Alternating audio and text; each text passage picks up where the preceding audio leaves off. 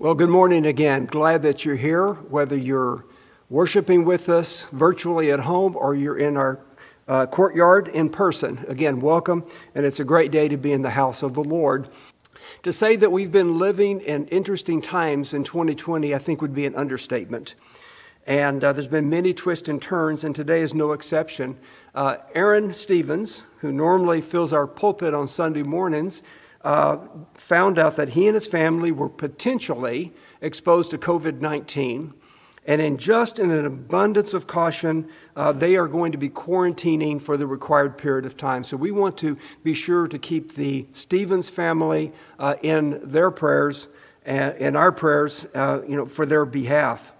Now, in his place today, Brother Andy Cantrell, who you may remember spoke for us about six weeks ago, will be bringing us today's lesson.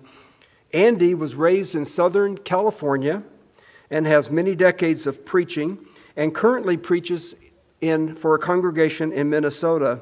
And we're excited that Andy will be bringing our lesson to us today, which is entitled Peter, David, and Me. And with that, uh, thank you so much, Andy, for being with us remotely today, and we're excited to hear your message. Well, I want to thank you for the opportunity again to bring a lesson from God's Word. Uh, I would invite you to turn in your Bibles to the thirty-fourth Psalm. Psalm thirty-four is where we'll begin uh, today.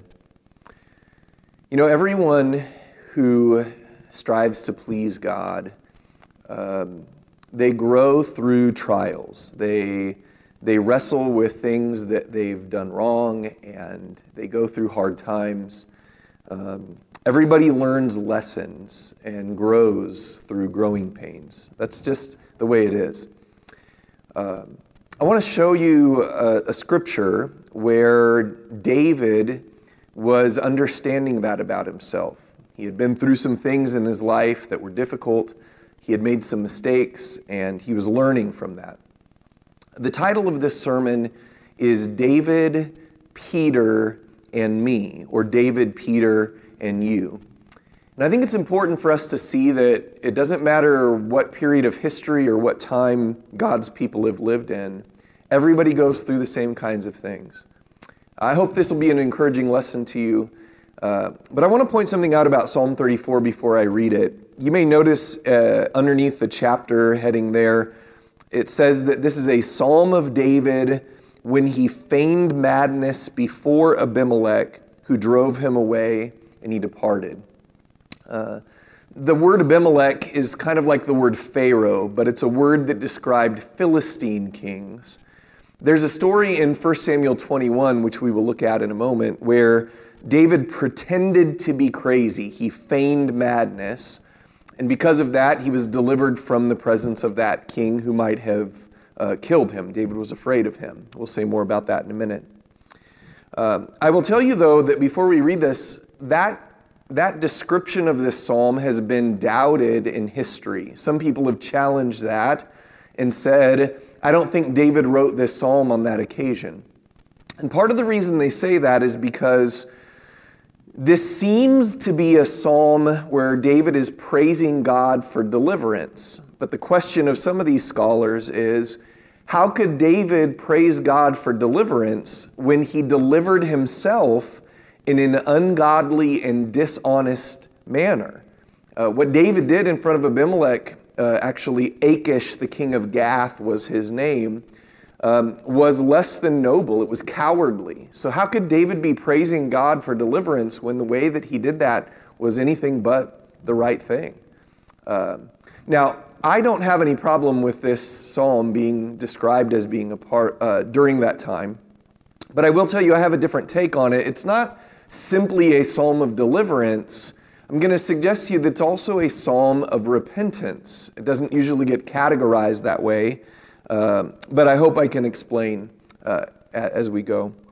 Now, I'm going to read this, and I, I want you to do something for me as we read Psalm thirty-four. I want you to try to figure out what was going on in David's heart, what he was feeling before he wrote this psalm or while he wrote this psalm, uh, and then we'll have some things to say about that. Let's go ahead and read God's Word together. Psalm thirty-four. I will bless the Lord at all times. His praise shall continually be in my mouth. My soul will make its boast in the Lord. The humble will hear it and rejoice. O magnify the Lord with me, and let us exalt his name together. I sought the Lord, and he answered me, and delivered me from all my fears. They looked to him and were radiant, and their faces will never be ashamed. This poor man cried, and the Lord heard him and saved him out of all his troubles. The angel of the Lord encamps around those who fear him and rescues them. O taste and see that the Lord is good. How blessed is the man who takes refuge in him. O fear the Lord, you his saints, for to those who fear him there is no want. The young lions do lack and suffer hunger, but they who seek the Lord shall not be in want of any good thing. Come, you children, listen to me. I will teach you the fear of the Lord. Who is the man who desires life and loves length of days that he may see good? Keep your tongue from evil and your lips from speaking deceit. Depart from evil and do good. Seek peace and pursue it. The eyes of the Lord are toward the righteous, and his ears are open to their cry. The face of the Lord is against evildoers, to cut off the memory of them from the earth. The righteous cry, and the Lord hears and delivers them out of all their troubles. The Lord is near to the brokenhearted and saves those who are crushed in spirit. Many are the afflictions of the righteous, but the Lord delivers him out of them all. He keeps all his bones. Not one of them is broken. Evil shall slay the wicked, and those who hate the righteous will be condemned. The Lord redeems the soul of his servants, and none of those who take refuge in him will be condemned. Now, you may notice that there's a number of beautiful things about this psalm. You may even notice there toward the end in verse twenty, uh, there's a reference even to Jesus and how his bones weren't broken. Uh, John, the gospel writer, will reference this text about that. But for all of the good things that this psalm does, I want you to notice what was going on in the heart of David, what he was struggling with. Did you catch it? Look there at verse four again. At the end of verse four, he says that God delivered him from all his fears. David was going through something in his life where he was afraid. Then look there uh, down in verse six. Verse six, he says, this poor man cried, and the Lord heard him. That, that idea of poor is actually the idea of afflicted. It's not just talking about monetarily poor, but he was afflicted in his soul. He was going through difficult things. Uh, look over at verse seventeen. In verse seventeen, uh, at the end of that verse, it says that God delivered him out of all of his troubles. Verse eighteen talks about him being brokenhearted and crushed in spirit. And in verse nineteen, he had many afflictions. You ever had a time like that in your life? Or it just seemed like everything wasn't going your way, and because of that, you had trouble, you had fears, you had a broken heart, you felt crushed in spirit. I know some people right now, because of the pandemic and because of all the things that have gone on this year, have felt some of these things. Uh, David was feeling that, and he was praising God because God had heard his cries and delivered him and helped him. But I still kind of have a question about this text. Uh, what was it exactly that David had gone through when he feigned madness and pretended to be crazy in front of the Ahimelech? Let's go back in First Samuel twenty-one and look at the story there. Uh, try to set a context for this and maybe help us understand what David was going through. So turn in your Bibles to First Samuel twenty-one. Now, I want to point out that Psalm thirty-four is not the only psalm that was written during this time in David's life. There was also another psalm, Psalm fifty-six, and that one carries a slightly different idea behind it, and I'll reference that psalm just a couple of times, but that won't be the focus. Now, before we talk about First Samuel twenty-one, Uh, I'll, I'll remind you that if I was to ask you, when was David struggling in his life with sin the most? Uh, if you think of David's failures in his life, when do you think about? I think most of us remember the story of Bathsheba. When we get into Second Samuel, after David finally takes the throne, um, there was a, a huge mistake that David made in his life. He saw Bathsheba, uh, he went after her, Uh, he lied with her, she became pregnant, he ended up cover, murdering or having her husband murdered, Uriah. uh, and then covers it up. Just a terrible time in David's life. But I'm going to suggest to you that some of David's struggles began earlier in his life, much like for all of us. That there were there were other times that maybe get overlooked where David failed and struggled. Uh, I'd say one of those times is here in First Samuel twenty-one. Now, the first half of this chapter, David is running from Saul. Saul wants him dead. And he, he flees to uh, where the tabernacle is, and he goes to the priests, and he begins to lie to them. He says that he's on a mission from Saul. He's not. Uh, he's actually running. But in the lies that he tells these priests, he asks for help. Uh, and David actually ends up doing something here that Jesus would later comment on. He eats the consecrated bread in the tabernacle, and Jesus would later say that what David did on this occasion was not lawful for him to do. But let me show you a couple of other things that's going on here. Um, notice here around verse uh, eight in First Samuel twenty-one, and David said to Ahimelech, that's the priest, "Now is there not a spear or a sword on hand? For I brought neither my sword nor my weapons with me, because the king's matter was urgent." Then the priest said, "The sword of Goliath the Philistine, whom you killed in the valley of Elah, behold, it is wrapped in a cloth behind uh, the ephod. If you would take it for yourself, take it, for there is no other except it here." And David said, "There is none like it, give it to me." Now, you might notice here, again, David's lying. He says, I left in an urgent way. The mission was great, but he, that wasn't so. But he says, is there any um, weapons? I don't have any weapons with me. And the priest says, well, over there in the corner is the, the sword of Goliath. Now, remember that David had used this very sword to cut off the head of the giant that he had defeated. He was so brave just some time before this. And David says, great, give me the sword, I'll take it. Now here's how we know that David's not in his right mind. Notice the next verse. Verse ten says, David arose and fled that day from Saul and went to Achish, king of Gath, carrying Goliath's sword. Do you remember where Goliath was from? Yes, he was a Philistine, but the Bible tells us he was actually Goliath of Gath. Now, what's going on in the mind of David where he takes this champion's sword and goes back to his hometown with a very recognizable sword, in fact, and flees to Achish, king of Gath? Something's not right here in David's mind. We'll talk about why in just a few minutes. Um, but let's watch what happens when he gets there. So in verse eleven, it says, But the servants of Achish said to him, Is this not David the king of the land? Did they not sing of this one as they danced, saying, Saul is slain his thousands, and David his ten thousands?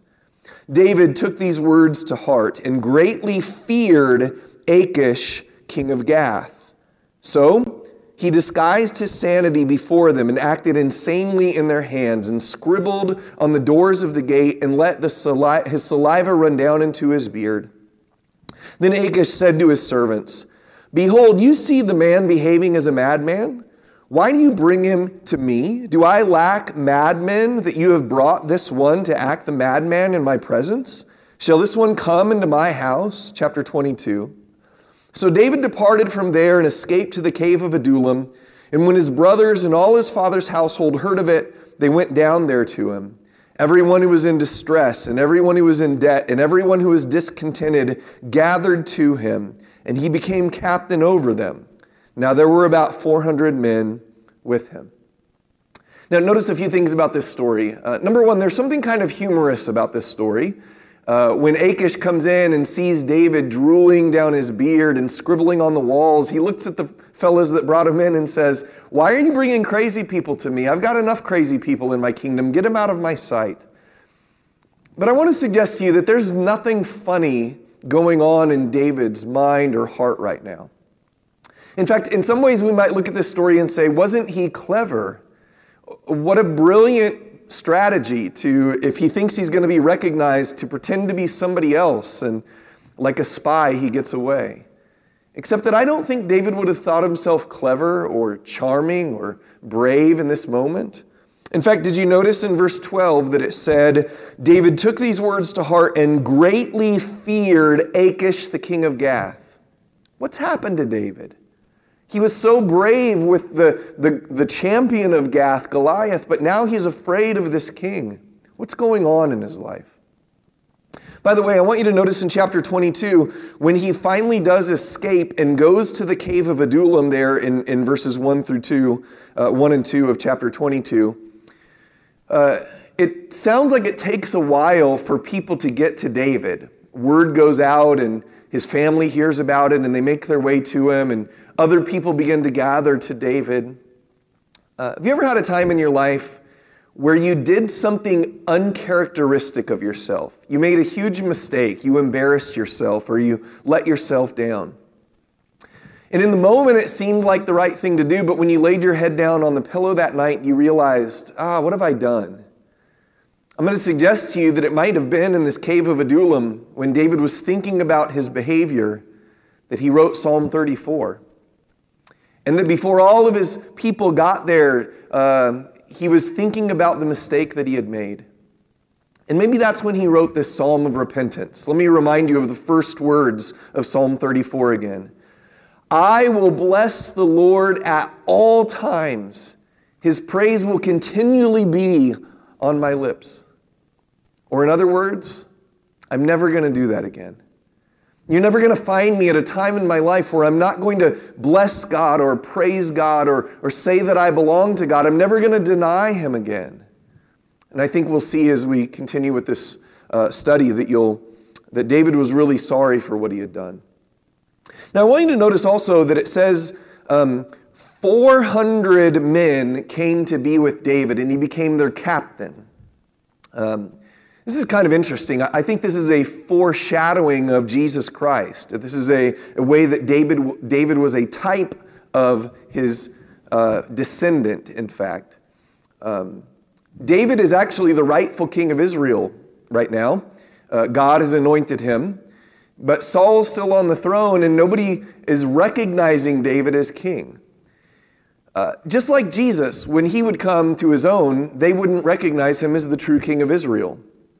And the only people that David could get around him were what I call his three D army. Do you notice the three D words? All those in debt, all those distressed, and all those discontented. Someday, Jesus would come, and the only people he could get around him were those in debt and distressed and discontent.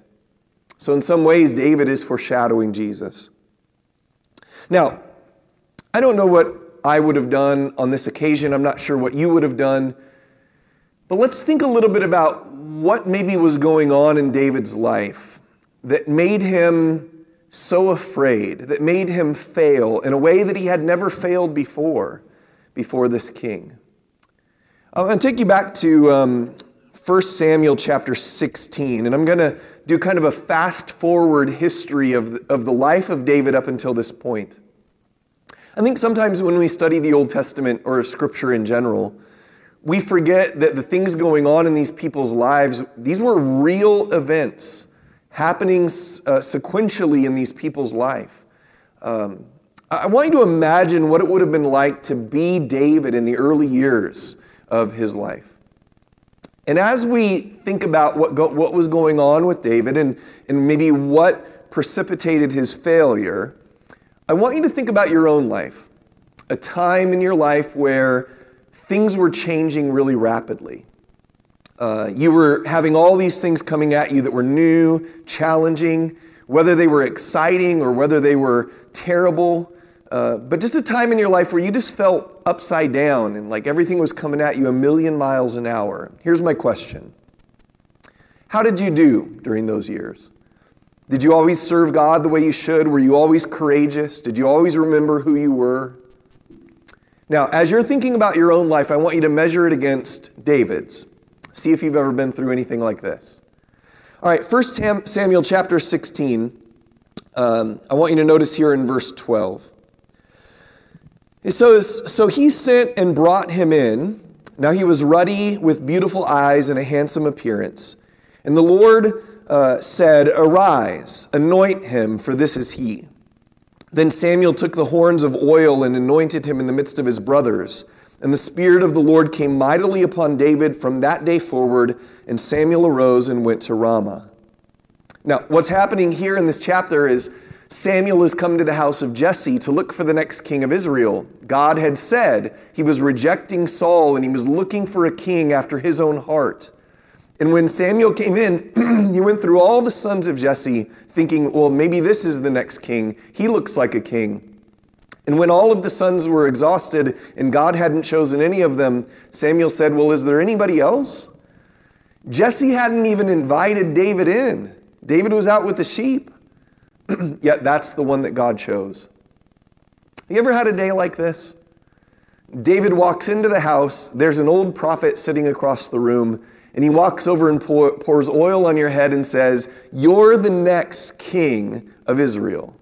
What a strange moment in David's life. Do you know how old he was? Josephus, the Jewish historian, says that David was ten years old when this happened. Uh, most people think Josephus exaggerated things. Uh, I think that.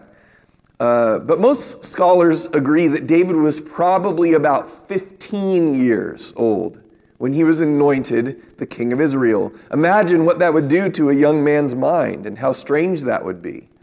By the way, it's another fifteen years before David gets to sit on the throne. From the time he's fifteen till the time that he's thirty, he actually doesn't get to have the place of honor in the nation of Israel. He's going to spend all those years on the run from Saul. All right, well, if that's not strange enough, Uh, let's talk a little bit about what happens next. I'll look down around verse seventeen of chapter sixteen. It says, so Saul said to his servants, provide for me now a man who can play well and bring him to me. Then one of the young men said, behold, I have seen the son of Jesse the Bethlehemite, uh, who is a skillful musician, a mighty man of valor, a warrior, one prudent in speech, and a handsome man, and the Lord is with him. So Saul sent messengers to Jesse and said, send me your son David, who is with the flock. Jesse took a donkey, loaded it with bread and a jug of wine and a young goat, and sent them to Saul by David his son. Then David came to Saul and attended him, and Saul loved him greatly, and he became his armor bearer. Now, if you remember what's going on here, Saul was being plagued with an evil spirit. He would just go crazy when the spirit would come upon him, and the only thing that could calm him down was music. So he was looking for a, a, a minstrel, a musician who could play music, since music soothed the, sap, the savage beast. And so David gets hired. He's the anointed king, but he gets hired kind of as a side job to be the minstrel. He's also still working for his father, being a shepherd. And then it says at the end of this that he became the armor bearer for Saul. Have you ever had multiple jobs, kind of stretched thin? Uh, by the way, I have a theory. You know, over there in, in chapter twenty-one, when David was in front of Achish and thought, how can I not look like the king of Israel? He probably thought something like, act like Saul, act like Saul, act like Saul, drooling and scribbling. He'd seen this before, the king of Israel not acting like a king. Again, I want you to imagine, what kind of stresses would that bring in your life? How difficult would that be for you? Let's go to chapter seventeen. The next thing we read about David's life is his father sends him out to the battlefield where his brothers are fighting against the Philistines. And this is the story, of course, of Goliath. But I want you to think about what David saw when he got out to the battlefield. He looks around, and across the valley are the Philistines and the giant who comes out every day and challenges the children of Israel. And when he looks at the army of Israel, what are they doing? They're cowering, they're shaking, they're not courageous. Can you imagine what that would have been like for David? This is the state of the nation. This is the morale of the troops that you're going to be the king of eventually. You ever seen a young person who was going to take over their father's business? And as they got close to taking over the business, they realized it was in shambles. Morale was low, productivity was low, and they were inheriting this mess.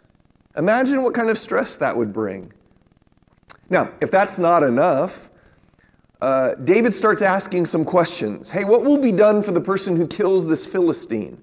Skip down there to verse twenty-eight. Look at chapter seventeen, verse twenty-eight. Now Eliab, his oldest brother, heard when he spoke to the men, and Eliab's anger burned against David, and he said, "Why have you come down? And with whom have you left those few sheep in the wilderness? I know your insolence and the wickedness of your heart, for you have come down in order to see the battle." And David said, "What have I done now? Was it not just a question?" How many of you have had a family member or people close to you who absolutely hated your guts because you were trying to do what was right? You became a Christian and they weren't. And when you would ask questions or bring things up, they would talk to you like this. "Hey, you're arrogant. Who do you think you are? Why don't you just go back? Why are you asking these questions?" We have some folks like that here in Minnesota that were converted, and their families give them a very hard time. And just that one thing alone can be stress enough in somebody's life. But just add that to the things going on in David's. I'll tell you, the thing that happens next in David's life, I think, is even more complicated. It probably would have been my downfall. And that is, he kills the giant. He goes out with his sling. He lets the rock go. The giant comes tumbling down. And overnight, David is a hero, a national treasure. Have you ever seen somebody go from obscurity to fame overnight, that nobody really knew them, but then everybody knew them?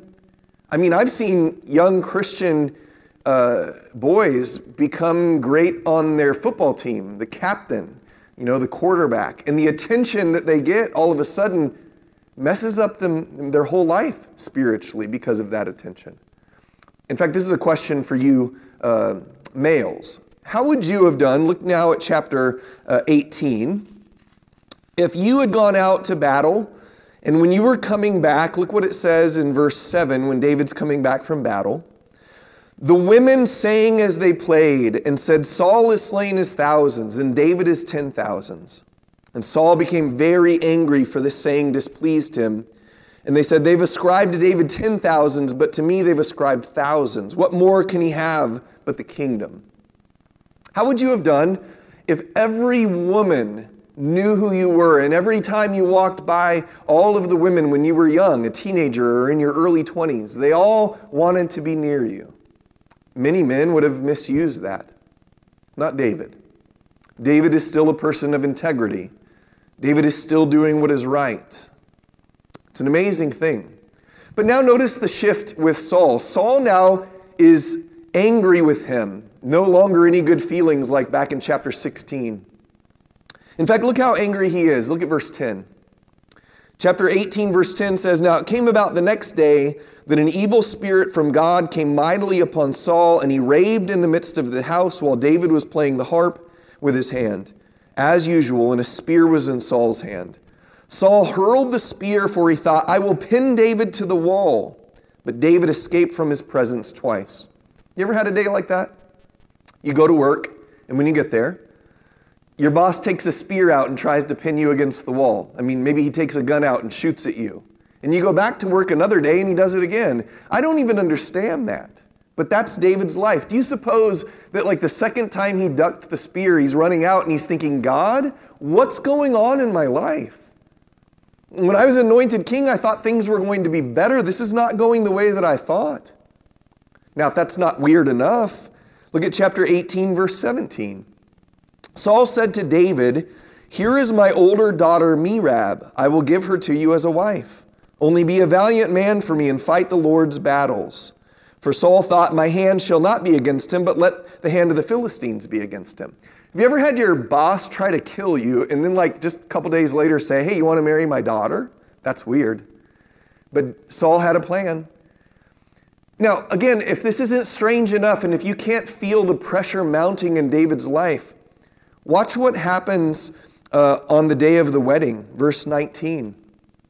"So it came about at the time when Merab, Saul's daughter, should have been given to David, that she was given to Adriel the Maholothite for a wife." Has that ever happened to you? You were going to get married, and you walk down the aisle, and when you get to the end of the aisle, the bride marries the best man. I know some people that have gone through a broken engagement, and that turns them upside down for years. They don't know how to serve God after that because their heart is broken. Just add that to David's struggles. Well, this story gets even more strange because on the day that he's supposed to marry uh, Merab, um, she's given to another man, but Saul says, hey, my daughter Michal loves you and you seem to like Michal. Why don't you marry her today? Not like a couple weeks from now, but today. The only catch is um, you've got to bring me a hundred Philistine foreskins for a dowry. Folks, I'm glad I didn't live back then. David comes out of the bridegroom chamber and his friends are like, hey, you're marrying Merab. And he says, no, I'm marrying Michal. And they're like, no, we got the invitation right here. We know what's going on. He goes, no, plans have changed, but we've got some work to do. We got to go get one hundred foreskins. And he goes and brings back two hundred. Now, look at verse twenty-nine, chapter eighteen. Then Saul was even more afraid of David. Thus David was... Uh, Saul was David's enemy continually. No more love, all hatred, things are awful. Now time out just for a minute. I mean, I mean, just think about the reality of that. That was David's life. Can you imagine how difficult things had been? And now he's finally gotten married to a woman that he loves. If I'm watching this as a movie, I want him and Michal to settle down and have some good years and everything to be peaceful. But of course, if you know the story, that's not what happens. Look at chapter nineteen, verse eleven. Saul sent messengers to David's house to watch him in order to put him to death in the morning. But Michal, David's wife, told him, saying, if you do not save your life tonight, tomorrow you will be put to death. So Michal let David down through a window, and he went out and fled and escaped. Now the Bible says that Michal and David loved each other. Can you imagine that night? He lays down on the bed and says, Michal, I've been through a lot. I'm so glad that we get to be together. She says, I love you too. This is so good. And about that time, she looks out the window and Saul's men are surrounding the house. And she says, David, you have to leave.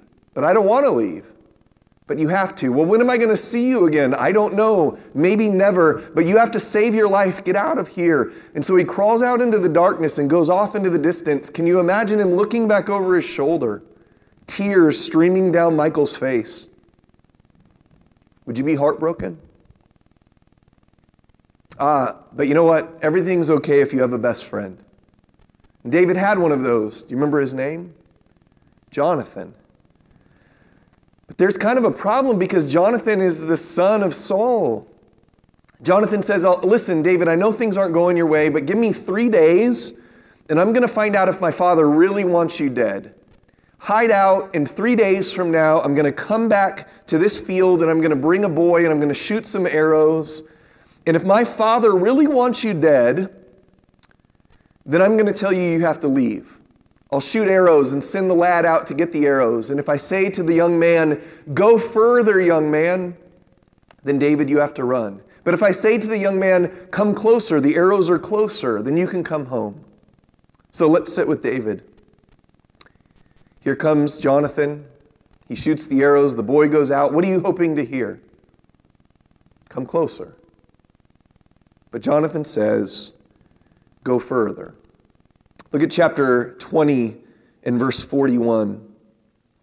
When the lad was gone, David rose from the south side and fell on his face to the ground and bowed three times, and they kissed each other and wept together. But David wept the more. Don't you think? And that's when we get to chapter twenty-one. He's got nothing left. He's got nobody. Nothing makes sense. Life is so upside down. Can't we just let him off the hook in chapter twenty-one? Let him eat the consecrated bread. Let him be somebody different. Let him pretend that he's crazy. I mean, he's done everything right up until this moment. And have you ever had a time like that in your life where it seemed like everything you'd done for the Lord just wasn't working out, so you finally got to a place where you're like, just forget it, I'm going to be who I want to be right now to make myself comfortable? Go back to Psalm thirty-four. And, and think about, just for a moment, what's happening in this psalm. When David starts the psalm and says, I'm never going to do that again, you'll never hear me uh, say those kind of things, that it, denying that I'm anointed, denying that I belong to the Lord. It's not just a psalm of repentance, it's a psalm of teaching. Let me show you what I mean. Go there to verse eleven, Psalm thirty-four, verse eleven. Listen to David's words. Come, you children, listen to me, and I will teach you the fear of the Lord.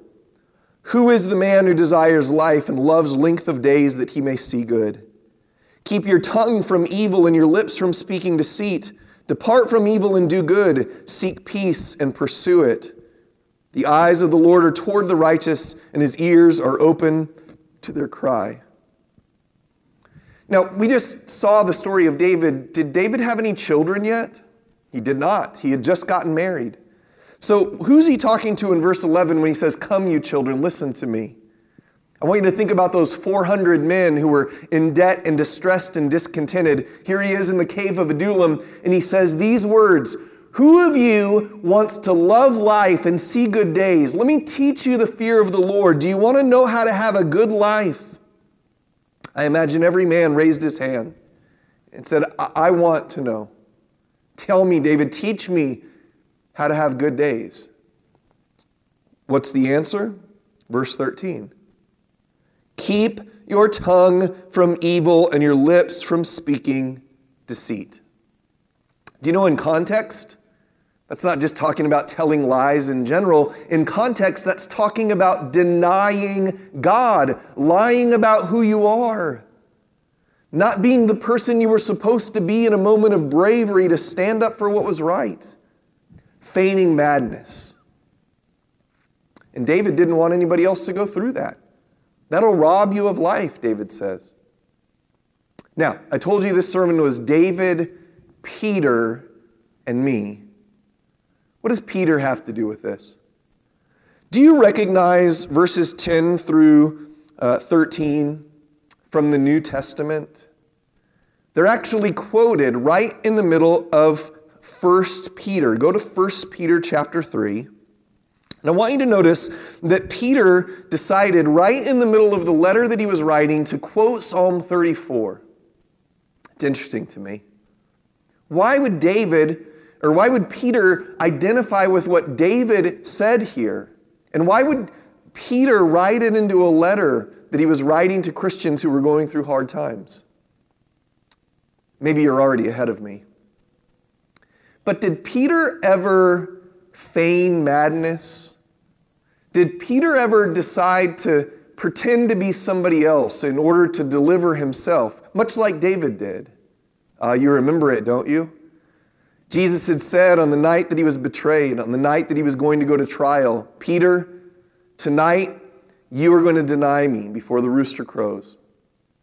And Peter said, no way. But when Jesus said that to Peter, he said, Satan has demanded permission to sift you like wheat. You ever seen wheat sifted, like being tossed in the air? It was what was happening to David. It was what was happening to Peter. Nothing was making sense. So here, this brave Peter who had taken a sword out in the Garden of Gethsemane, cut off the ear of somebody, found himself by a soldier's fire.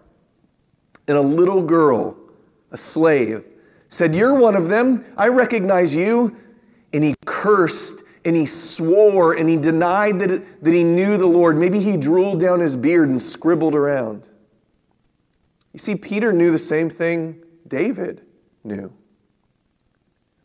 Who was Peter writing to? If you do a quick look through of First Peter, First Peter was written to people who were exiles. They didn't, they weren't at home anymore. They were aliens in strange lands. They didn't feel comfortable. They were people who were going through trials like fire. It's described there in chapter one. In chapter two, they were people who were living Uh, under a difficult government. Look there at chapter two, verse thirteen. People like Nero were in power. You know, sometimes Christians, when they go through fiery trials or somebody's uh, a leader in the land that they don't care for and they think their liberties are going to go away. Or if you go on, they're in a, a, a slavish, slavish situation and people are mistreating them. Or maybe they're even in a difficult marriage. Chapter three, verse one. Women who are married to men who don't obey the truth. What do you tell people like that? What do you say to people who are in debt and distressed and discontented? Here's what you say. Look at First Peter three, verse ten. For the one who desires life to love and see good days must keep his tongue from evil and his lips from speaking deceit. He must turn away from evil and do good. He must seek peace and pursue it. For the eyes of the Lord are toward the righteous, and his ears attend to their prayer. But the face of the Lord is against those who do evil. You know what David and Peter both understood? There were some things worse than people harming you.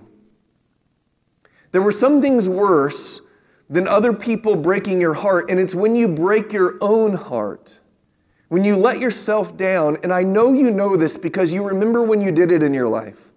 You had served God, but then you went away to college, and somebody handed you a red cup, and you had never drank the stuff in that, but this time, just this time, you wanted to be somebody else. You were in that situation at work, and everybody else was making sales because they weren't so honest. And so finally, just this time, you said something deceitful. That boy, that girl was so pretty, and you were so in love, and so you went too far. And you broke your own heart. And if you could go back to the beginning and you wanted to love life and see good days, you wouldn't do it again. Look at the question Peter asks after this in verse thirteen. three thirteen says, who is there to harm you if you prove zealous for what is good? Uh, what a good question that is. Let's whisper it to David when he's in front of Achish. David, who is there to harm you if you prove zealous for what is good? David would have pointed at Achish and said, he could harm me. He could cut off my head. He could destroy my life. But of course, the bigger picture would have been, at that moment, David would have appeared before God, and God would have said, well done, good and faithful servant. You didn't allow men to scare you. Peter, what if Peter had said in front of that soldier's fire, I belong to that Lord, I love him, I'm his. And they put him up on a cross next to Jesus. Who is there to harm you if you prove zealous for what is good? Ah, Christian, you have to ask yourself that question as we go into times that may be perilous or difficult for us. Who is there to harm you if you prove zealous for what is good? And the answer is not a person. The only one that can harm us is ourselves when we break our own hearts, when we ruin our days because we don't claim to belong to God. And of course, the bigger picture is we let God down when we deny him. David said two things in Psalm fifty-six that I want to end this lesson with. In the other psalm that he wrote, he talked about the journey that he was on, and he said, God, you have seen my path, you've watched my journey, and you've collected my tears in a bottle. God knows what we're going through, and David knew it full well. But then he finally said this in Psalm fifty-six, eleven. Listen to these words. In God I have put my trust. I shall not be afraid. What can man do to me? Thanks for your attention. I hope this is an encouraging lesson.